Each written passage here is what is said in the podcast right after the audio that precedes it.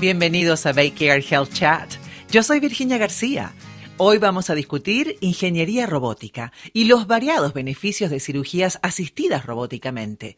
Para esto contamos con la doctora Lourdes Peláez Echevarría, quien es cirujana general certificada y trabaja en el área de la Florida para Baycare Medical Group. Doctora, es un placer contar con usted hoy en este podcast de Baycare Health. Muchas gracias. Estoy feliz de estar aquí con ustedes hoy. Doctora, sabemos que la ingeniería robótica se está empleando hoy por hoy en casi todas las especialidades. Cirugías en general, ginecología, urología, neurocirugía y ortopedia. ¿Por qué no comenzamos hablando de los diferentes tipos de robots que son utilizados en cirugías en Baycare? Pues claro que sí, Baker tiene varios diferentes robots. El que a mí me gusta y el que uso es el Da Vinci. El Da Vinci que tenemos en Baycare es el último modelo, le decimos el XI, que es el modelo número 11 y me permite ver las cosas hasta 40 veces más grandes de lo que son. Yo creo que el Da Vinci es el robot más famoso porque es el que más tiempo lleva en el mercado, pero nosotros también tenemos el Mako, que es un brazo robótico para los ortopédicos que los ayuda a hacer cirugías de rodilla y de cadera. También hay uno que se llama Rosa y Rosa es uno que asiste a los neurocirujanos para el cerebro. Es como un GPS que permite que el cirujano encuentra, llega al tumor directo, evitando estructuras importantes. Básicamente permite que el cirujano vaya directo sin que trastorne o, que le cause problemas a otras estructuras en el cerebro, que ustedes saben que cirugía en el cerebro siempre es bien delicada y cualquier cosa que se pueda hacer para hacer eso más específico es mejor para el paciente. Claro. Me encantan los nombres que recibieron los robots. Aparte todo un artista, ¿no? Da Vinci, Meiko. Y aparte me gusta el toque latino. Ahí también entre la ingeniería robótica con Rosita. ¿Le dicen Rosita ahí en la sala de operaciones o dicen no, Rosa es el nombre?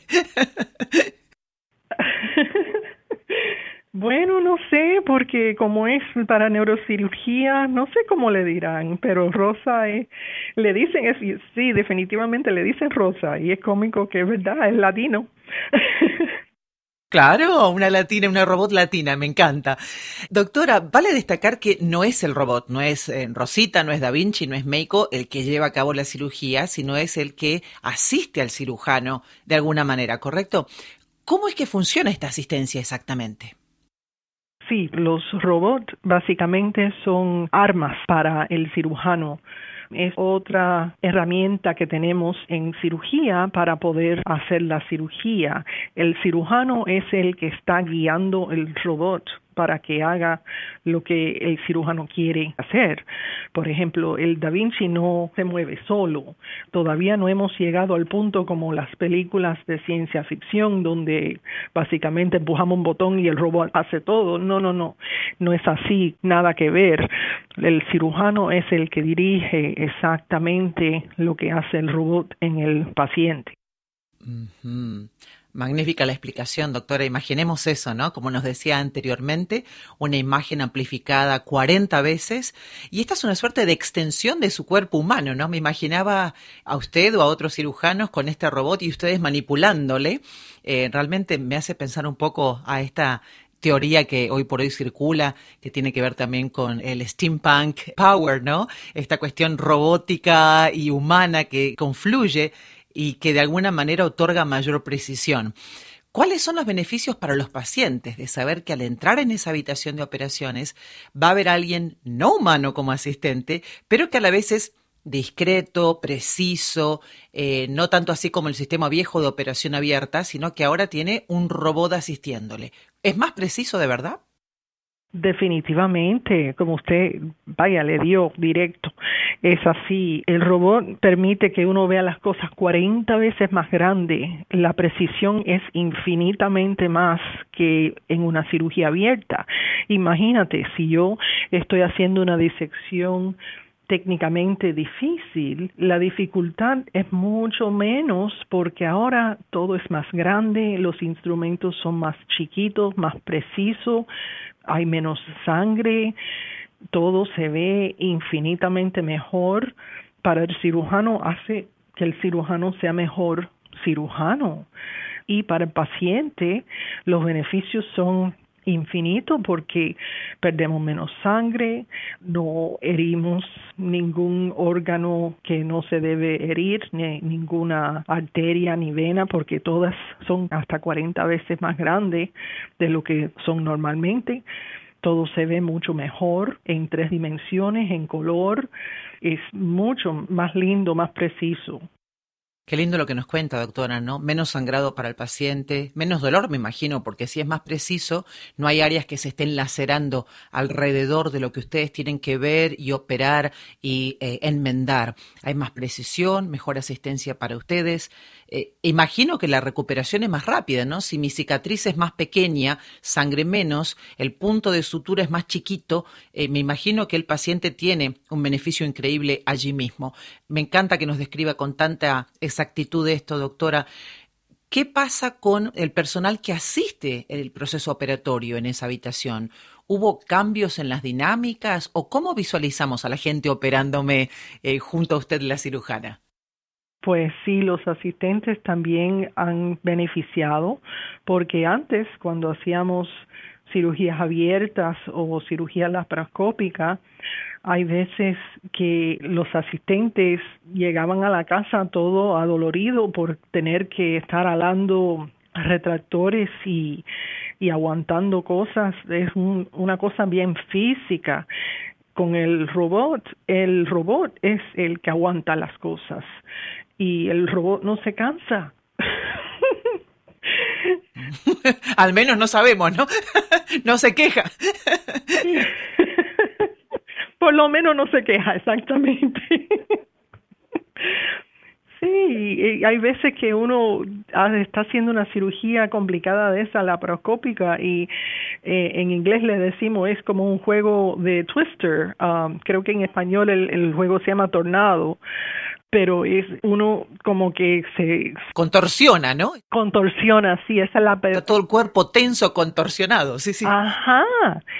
Exactamente, y llegas a la casa y todo te duele. ya no es así.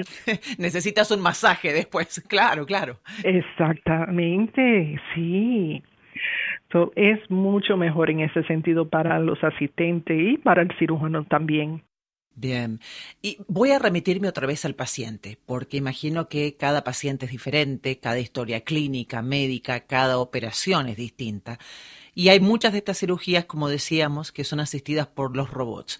Sin embargo, me quiero imaginar que no todas las operaciones ni todos los pacientes son candidatos idóneos para ser asistidos por un robot. ¿Cómo hace usted, doctora, o cómo hacen sus colegas para recomendar entonces y determinar qué tipo de procedimiento o quién es mejor candidato para cada tipo de robot o cirugía sin robot? Sí, claro. Cada cirujano tiene que examinar cada paciente y hay las cirugías de robot no son para todos los pacientes. Hay cirugías que sí se pueden hacer mejor con el robot, pero hay pacientes que eso no es la cirugía más indicada para ello y hay que tomar cada persona individualmente, caso por caso.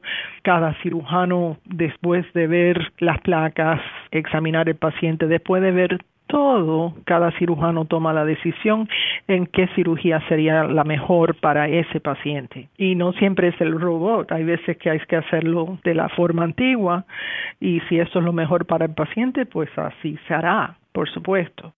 Qué bien y qué educativa la entrevista que nos está concediendo en el día de hoy, doctora, porque me pongo a imaginarme, me pongo a creer que si usted me contase cómo es la asistencia de Rosita o de Meiko o de Da Vinci, yo diría, uh, yo quiero eso. Pero aquí el que decide es el profesional que nos asiste, el profesional médico, quien determina qué caso sí y qué caso no. Entonces es el que puede eh, ser asistido robóticamente o con este tipo de ingeniería.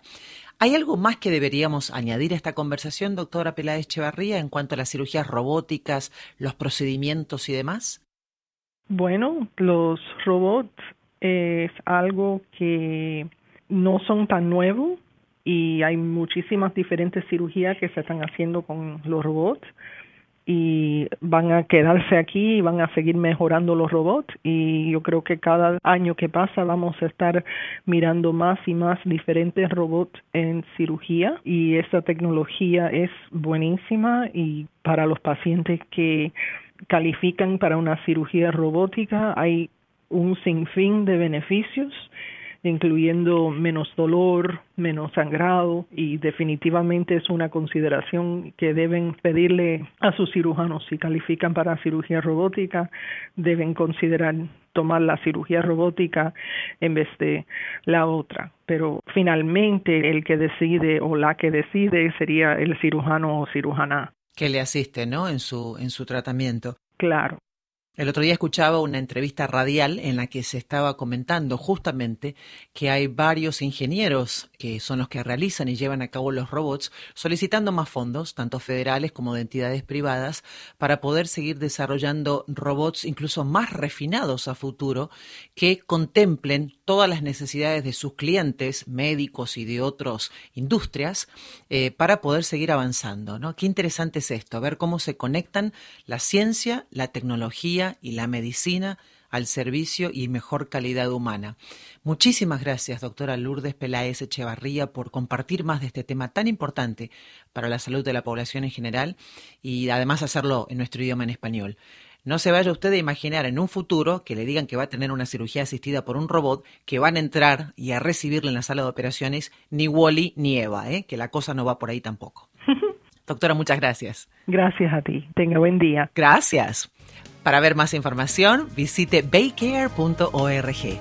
Y si este podcast fue de su agrado e informativo, por favor, compártanos en sus redes sociales y asegúrese de revisar toda nuestra biblioteca para encontrar más temas de su interés. Este chat llegó a ustedes por cortesía de Baycare Health Chat.